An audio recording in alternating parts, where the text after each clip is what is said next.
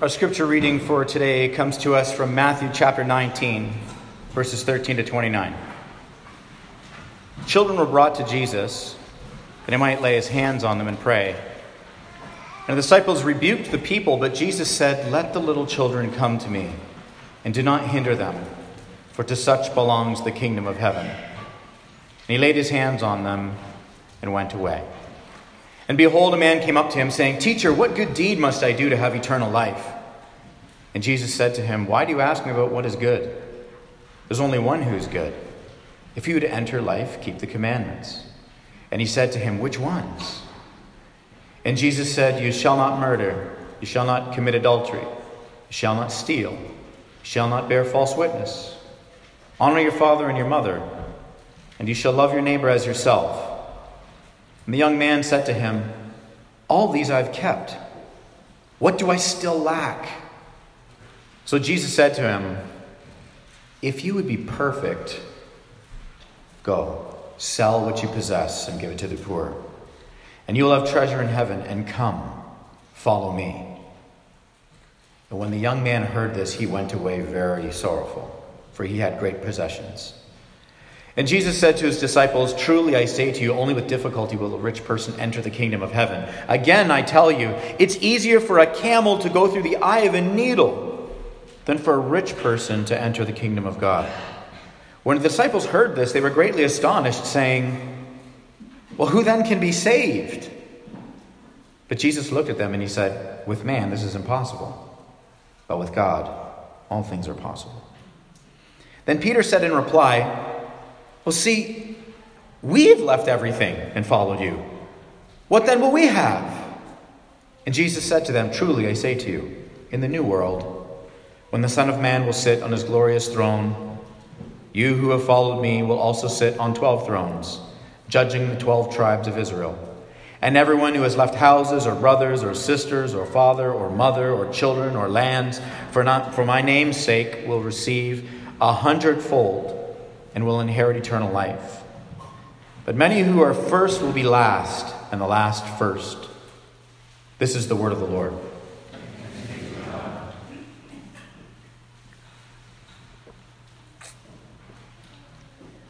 In this passage, we're going to explore the path of the disciple as we continue our study through Matthew's gospel. And in this path that Jesus lays out in this portion of Scripture, when I sort of walk through this passage and notice the flow, begins with the requirement of the disciple. And then it moves on to the temptation of discipleship or, or not following in discipleship. And then lastly, the trajectory of discipleship. The requirement, the temptation, and the trajectory. Let's begin with the requirement. The requirement is childlike dependence. And it begins with this exchange with the disciples and Jesus and this child. Childlike dependence is this humbling posture that Jesus chooses to illustrate as the basis for entering his kingdom. And interestingly, the disciples are rebuked and the children are embraced. And it starts out that the disciples are the ones doing the rebuking. And it's important to gather from this exchange that what Jesus is after, and the, the purpose of the child being that that modern day object lesson right there in that moment is they are a picture of this utter dependence. Children, uh, just to be clear, are not a picture of innocence. Sometimes that can be in the narrative, oh, the innocence of a child. But we know, because we were all children, that we weren't innocent. And for those of us who have children, we know that children are not innocent. None of us would describe a preschool playground as utopian heaven. Like it, children are beautiful, and chil- children's playgrounds are beautiful and cute, but also horrifying and terrible places of swirling vortexes of selfishness. We know this. As parents, for those of, well, all of your parents, my parents, spent the first five years of our life trying to teach us that the world did not revolve around us. Those of you who have ch- young children now, we spend the first five years for sure, much longer, of course, but the first five years being intentionally formative to have those children know that the world does not revolve around them. And, and bad parenting is easy because, of course, this is, requires an ongoing commitment, an intentional commitment to put discipline into the life of our children so that they can become uh, you know, citizens of a, that are able to look outside themselves to the greater community. Otherwise, left to our own devices, we will fixate on ourselves. And bad parenting is easy because it's tiring to keep this commitment, and sometimes we can feel like, well, maybe they'll just grow out of it. No, we don't. We don't grow out of it. That's why we go to work with people who are selfish. They're grown adults, right? We, we, don't, we don't grow out of it. We just find different ways of demonstrating our selfishness, right? We'll say to little Timmy, Timmy, come on. Timmy, you gotta, you gotta let people, don't, don't butt in line, Timmy. But little Timmy doesn't grow out of that. He's on the highway and he's driving along in his vehicle and he's like, me, mine first. This is where I am. Don't go in front of me. No, I'm first. You don't grow out of it. And we're like, come on, Janie, you got to share your toys, Janie. Okay, you got to share. Sharing is good. We could be, look, you have 25 toys, and and little Lucy over there has no toys. Wouldn't it be nice if you could just give Lucy? No, my meritocracy. I earned these toys. Don't. We don't grow out of it. Hey, you've got a couple hundred million dollars. What do you think about paying up, paying them taxes? I know you don't agree with everything the government's up to, but how about you help a little guy and pay them taxes? No, my toys. No, no. Cayman Islands. No. we don't grow out of it. So, parents, you've got the Spirit of God, you've got the community, you've got support. Just keep your foot on the gas, ride out that drift, and raise these children to, to love other others. Children are not innocent. Jesus says, listen, you've got to be like a child. You can only you can only come into my kingdom if you are like a child. And children, of course, at that time in history were loved, of course, but they weren't given the kind of dignity and value um, that, that probably intrinsically they, they deserve because at that point in the ancient world, you weren't really considered valuable until you were contributing to the community. So the disciples are like, look, don't bug the teacher. And so Jesus sees this you know, they see it as an unwanted intrusion, but Jesus sees it as an irresistible opportunity to expose their pride. Because the other reason they don't want the children bugging the teacher is they're like, you're not going to understand anything that he says. So since you can't cognitively comprehend what he says, ergo, get to the back of the room. And so Jesus uses this as an opportunity to flip the script. The disciples are shushing them away because the disciples are thinking, no, no, no, you got to become like us. And then once you've become like us, able to sort of understand and receive, and we know they had difficulty with that, then you can be with Jesus. And Jesus flips the script. He says, actually, no, you've got to be like them. Children are utterly dependent. Humble, you know, childlike dependence, that involves trust. Right? Children are very trusting. This is why children are vulnerable. I remember when our kids were little, they would uh, jump off the steps into our arms, right? remember one day, Isaiah, I think it was Isaiah, maybe not, well, Nigel will correct me if I got this wrong, but was on the steps and, and uh, I wasn't really paying attention, and he just jumped off the steps. And I kind of saw this flying child in my peripheral vision, and I like quickly caught him. And in the mind of that child, the idea of his dad dropping him just wasn't in his frame of reference. Childlike trust. Of course, dad's going to catch me. And in order for us to enter into the kingdom, there's a childlike trust. It doesn't mean we check our brains at the door and we cease to be people of reason and, and intellect. It means that there is a humble posture of dependence that our God is good, that He is wise, that His word will truly guide us into flourishing, even the parts that we disagree with, even the parts of His word that challenge our, our appetites and our desires and our inclinations to trust Him. That childlike trust is to enter into the kingdom. When Jesus uses the word kingdom, the kingdom is the domain of the king. If there's a kingdom, there's a king. And if there's a king, the king has a way. It's all strongly political language. There's a law, there's laws, the laws that govern our lives. And the laws of the kingdom that govern our lives are for our flourishing. So Christian faith is not actually a life of like just ultimate, you know, knuckle dragging restriction. It is actually the correct and proper restrictions that are wise and loving and good that lead our souls actually into true flourishing, true peace, true tranquility. This is found in being a disciple or a student, and that requirement is this childlike dependence and humility. I heard once, I think it was Esau McCaulley, who once said, I read the Bible with a hermeneutic of trust. I come to these portions of scripture that I'm not sure I understand, I don't really get it, or I'm grappling with some, you know, thing in the Old Testament where it just seems so incredibly offensive to my modern sensibilities. And I'm like, how could God be wise or good or loving, or how does this work? And I have to read it with a hermeneutic of trust. Again, it doesn't mean that we're simply checking our brains at the door. It means that in the, the, childlike dependence is such that I don't stand over the Word of God with magisterial reason. I submit myself to the Word of God with ministerial reason. How can the Word of God teach me and guide me and lead me and liberate me? As opposed to, I will stand over it with my modern 2023 lens and I will filter the Word of God through the most common narratives and ideologies of my present day and my you know, geographical location. Childlike dependence. Let's move on from the requirement to the temptation. The requirement is childlike dependence, the temptation is ongoing independence. This is the hurdle to discipleship because we either reject God or, in the case of the rich ruler, as we'll find out, we attempt to leverage God to give us what we truly worship. So the rich ruler found following a religious system highly attractive. And interestingly, he found following a Savior immediately unattractive. It's interesting that in verse 21, the rich ruler, he gives us a spiritual self diagnosis. And his diagnosis of himself is not even close. And in this act of love and patience, recognizing this guy's got a whole lot of zeal and a whole lot of passion, but he's, he's really, truly misguided, even about his own self. That in an act of love and patience, Jesus turns up the heat in the conversation from doing good deeds, which is where he, which is where the rich ruler starts. Hey, what good deeds do I have to do? Verse 16. Jesus turns it up from good deeds to being perfect. Verse 21.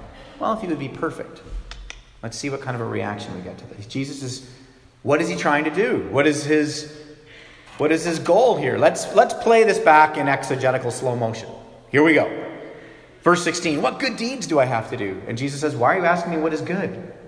Right? God's already defined what is good in his law. So Jesus lists some of his laws. Notice Jesus doesn't list the first law, which is, Thou shalt have no other gods before me. He just starts with some of these other how you relate to your neighbor laws. And Jesus wants this rich ruler to follow him. He, he wants him to follow him. He says at the end of verse 21 Follow me. That is the call to discipleship. That's what he said to Peter and Andrew and Philip and James and Thad and Judas and everybody. Follow me. So he says to the rich ruler, Follow me. So Jesus loves this guy. Mark's gospel actually records it. I'm getting ahead of myself, but, anyways. So, what's Jesus up to here? Mark's gospel says that he, that, that he loved him. Jesus is trying to provoke dependence because he knows this guy is highly committed to independence and religious systems whereby he's sort of pulling all the strings and holding all the cards is sort of kind of in control by his rule keeping. In verse 20, the guy says to Jesus, Well, I've kept all these laws. English is, Well, I kept them.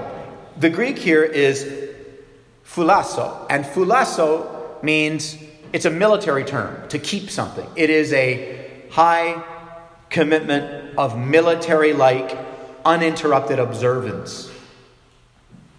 Like standing there on night watch and like your responsibility is to make sure nobody comes over the hill and just keep. So, what he says to Jesus is, I have a military like, uninterrupted, ongoing observance to these laws. That doesn't sound like childlike dependence. It sounds a lot like arrogant independence. But Jesus loves this guy. Like he loves all of us arrogant people that don't want to follow him, that want to be our own lords. That's all of us, actually, starting with me. And he loves him.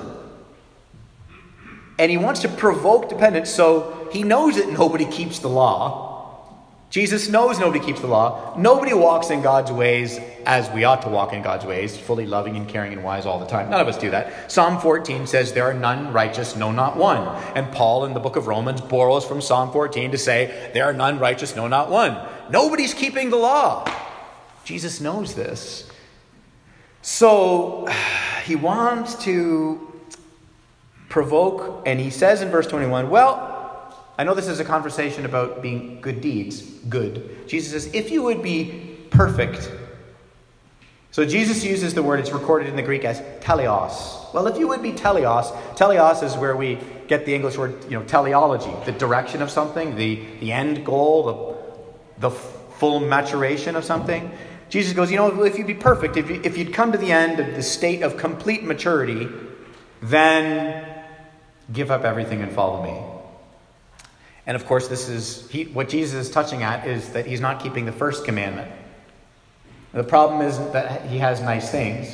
Do you know Jesus' ministry was funded by some very wealthy women who had a lot of, who, who had means and had nice things? They're recorded at the end of the book of Acts and the end of Romans. There were, there were people of wealth that provided for Jesus' ministry. So the problem here is this guy seems to think he's keeping the law, and he's not keeping the law, and he does have a God that is above all gods, and it's his wealth. And so Jesus pokes at this. And in verse 22, it says that this man went away sorrowful. And this is very telling of the condition of his heart. Because again, sorrowful doesn't, just doesn't mean he's not sad. Oh man, I got a lot of stuff. I don't want to part with my stuff. The, the, the word sorrowful in the Greek is lopeo, which means to be deeply vexed, deeply and severely in emotional pain.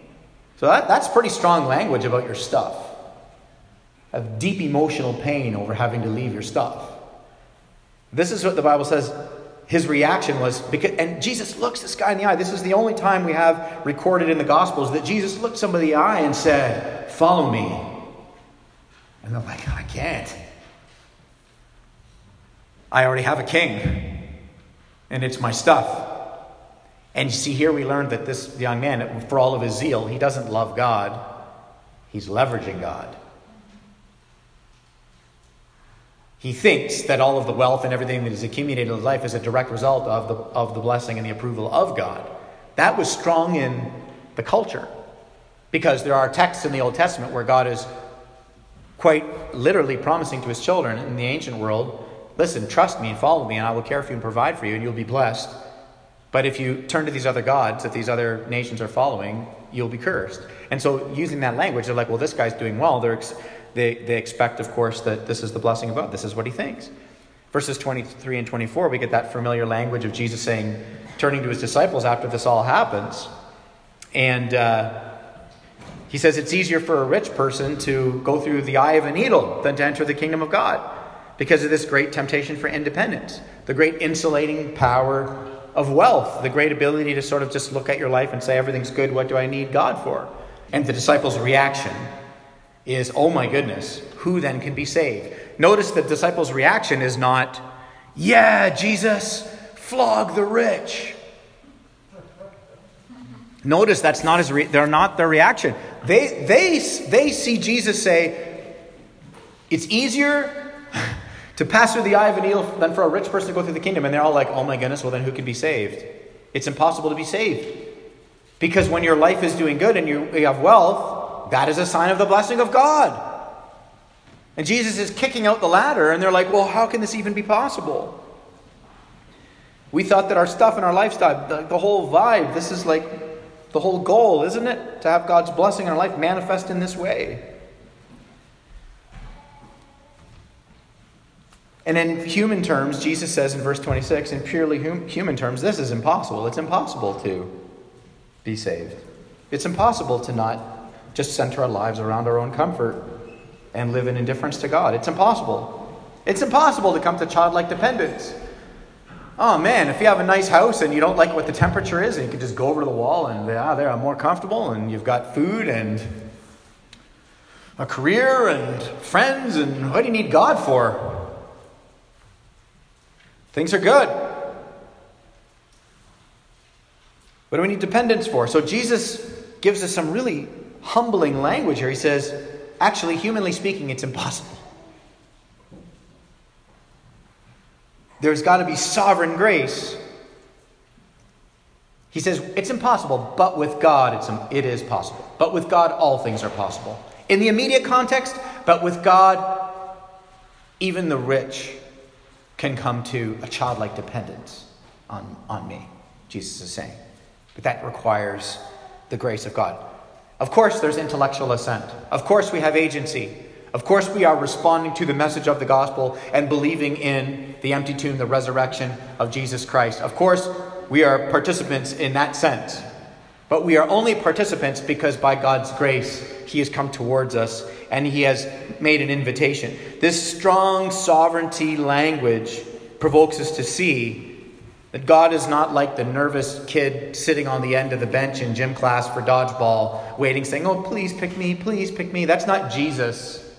Oh, please, please believe in me, please. Sovereign language. It is impossible. We will just live our small, comfortable lives and we will reject God in favor of being God. That's the OG sin. We'll do it. But with God, all things are possible. And so this teaches us something beautiful about God's nature. It teaches us how God has chosen to exercise his sovereignty. This large, sovereign God, how has he chosen to exercise his sovereignty? He's not distant, he's not inaccessible, though he's transcendent. He's loving and caring and immanent. He's saying to this prideful man, Follow me.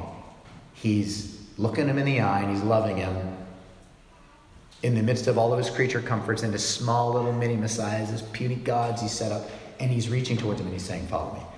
What has our, how has our sovereign God chosen to walk out his sovereignty? In a constant, scandalous, undeserved invitation. He is always calling, he is always inviting. He has always been calling, he has always been inviting. Unending invitation to turn to Him and to trust Him. If you're here today, you're exploring Christian faith, this is your invitation. God has moved thousands upon thousands upon thousands of things in your life. Of course, you were exercising your agency and living your life thousands upon thousands upon thousands of things occurred, and you're here today hearing this. This God of love and of grace, the transcendent God, the creator of the cosmos, but that who is intimate and immanent and cares about your Monday. This God. Jesus will not be added to our life. He will not be added to the rich ruler's life. He will not be added to our life. He's, he's the king. He's central, central to our life. Worship is all about centering. This was the problem, this was the temptation of the rich ruler. It's our temptation to center around the wrong things, to center around good things, to center around good things and make them ultimate things.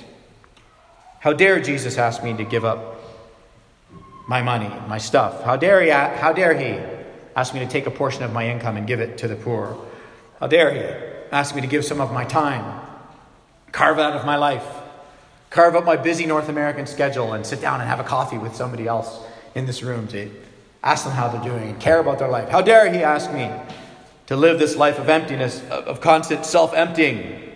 How dare he ask me to change my views on the poor? How dare he? I worked hard for my money, they should work hard for theirs. The end. There, theology. How dare he? How dare he ask me to walk away from my views on sexual ethics? The whole entire culture is screaming on a particular thing. How dare he ask me to personally embrace the guidance of his word on sexuality? How dare he?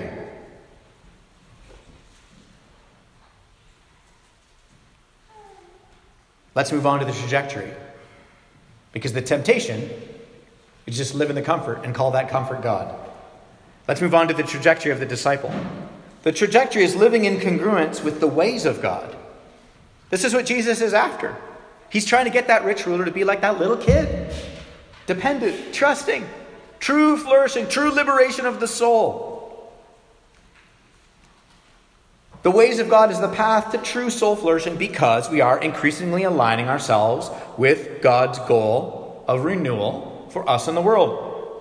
In other words, it's, it's getting in step with reality. God's definition of reality, not mine, not yours, God's It leads to true flourishing. Peter says, Hey, wait a second. After this exchange, hey, wait a second. We left all our stuff to follow you. What does that mean? What a great question. And I know it's tempting now, you know, to just be like, well, gave up everything, Peter. That's pretty strong. You know, everything. What did you give up, Peter? You know, you had a couple of uh, busted nets. You're going out on Galilee with three Apache fishing nets. You're floating around in a rinky dink. I don't know that you can really compare your stuff with what the rich young ruler had to turn foot. Bottom line is, that's all he had. He did leave all his stuff. It wasn't much, but it was all of it. And Jesus says in verse 28, you know, in the new world, the disciples, those 12 disciples, are going to have this ruling capacity. Practically and historically speaking, that already happened because after the resurrection, the 12 apostles were given authority over the church.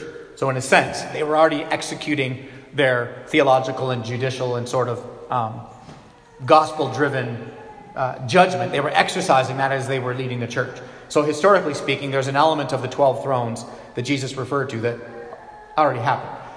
But if there's some sort of future implications to that, of what that means in the resurrection, Jesus doesn't give any details, so I'm not going to. Where the Bible's silent, the preacher should say silent. So let's move on. Let's just sit in that mystery. But Jesus talks about the new world, and I talk about this all the time at Redeemer. The reason it's important to talk about the renewal of all things is this is God's goal in the gospel. There's God's grounds and there's God's goal. Right? This is the apex of the good news. The grounds for the gospel are things like justification by faith, the atonement that happened at the cross, the forgiveness of our sin, the redemption of our sin, the being bought back and being adopted. All of this, all of these New Testament doctrines that we get, those are the grounds for saying we're children of God. But what's God's goal, though? Well, the goal is the new world that Jesus is talking about here. I'm going to real quick give you the Greek. If you can just go to that screen for me. This Greek word Jesus says new world is palingenesia. Palingenesia. And the palig is palin is again, and the genesia comes from the root word genesis, genesis, which is the beginning or the rebirth. So Jesus says to his disciples, you know, in the again Genesis, in the new birth, in the resurrection, some of your translations say in the new world or in the resurrection, in the restoring of a thing to its pristine state, in the peak recreation, in the peak humanity. This is where Jesus' head goes, so ours needs to, because this is the good news.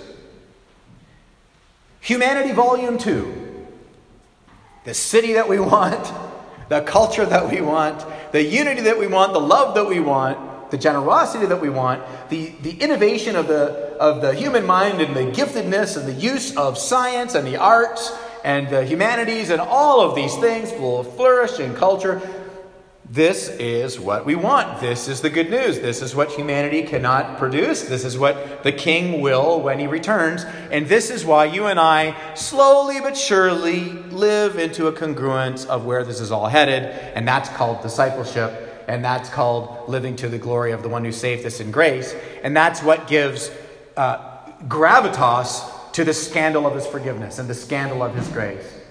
That's why it's meaningful. It's because we're like, yes, with joy, I will bend my knee and I will forsake my sin and live to the glory of my Savior because everything's heading someplace. That's why Jesus earlier says to the guy, when he starts to talk about good, good stuff, Jesus goes, let's talk about the teleos. Let's talk about where humanity's headed. Let's talk about perfection, humanity perfected. Let's talk about that. He's inviting him and you and I, by extension, to bend our knee and to live into the glorious uh, good news of all this right? This striking and emphatic poetry in verse 29, where he talks about everybody who's left various relationships and homes, is strong, emphatic poetry. Homes and livelihoods. What is Jesus getting at? He says they'll receive a hundredfold return. This strong poetic language. Well, he obviously doesn't mean a hundred brothers, a hundred sisters, a hundred moms, a hundred dads, a hundred houses. Like this is not.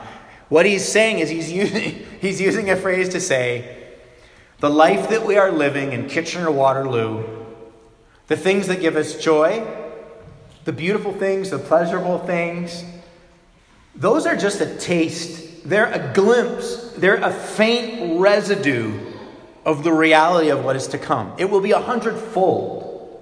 You and I can't conceive of it. Because you and I, when we enjoy joyous moments and moments of generosity and kindness and care and self giving love and sacrifice here in Kitchener Waterloo, not just by Christians, but by God's common grace. Lots of people wanting to make this a beautiful city to flourish in, okay? When we experience those things, they're tainted 100% of the time by the things that are constantly occurring that remind us that this beautiful world of ours is broken and that our humanity is broken and that we will not fix it. And we need someone wise enough and strong enough and divine enough to be the divine judge who will bring a glorious renewal to all things. And so you see, there is a sense in which all of this has already been set in motion. This whole teleos, the new Genesis, it's been set in motion at the incarnation of Jesus that we celebrate at Christmas time. And it was detonated at the resurrection of Jesus that we celebrate at Easter time. This whole thing is moving now. So the question for you and I, church, is do we desire to live in the congruence of where this is all headed? That is the life of the disciple. Do we desire to put off our old humanity and put on our new humanity and begin to relate to things more and more? Because with joy in our hearts, we're living in a congruence of where everything is headed, anyways. To borrow from John Keble, Anglican priest in the 1800s, he says this When the shore is won at last, who will count the billows past? Just the glorious renewal that takes away all sorrow. And I close with this Jesus says in verse 30 that many who are first will be last, and the last first. We're going to deep dive into that next Sunday because he repeats it in the next chapter. But this cross shaped, self giving, emptying love, this life is the counterintuitive pathway to being filled. It is the counterintuitive pathway to joy. It is not fixating on ourselves and our life and our time and our schedule and our wealth. It is getting outside of ourselves and living in generosity. If we believe in the words of Jesus, if we believe in the new creation, it fuels all of this. And so, as God's people, may we rejoice in the justification of grace in Christ alone, which is the grounds of the gospel. And may we live, as Jesus put it, into the renewal of all things, the new creation, the goal of his gospel. Let's pray.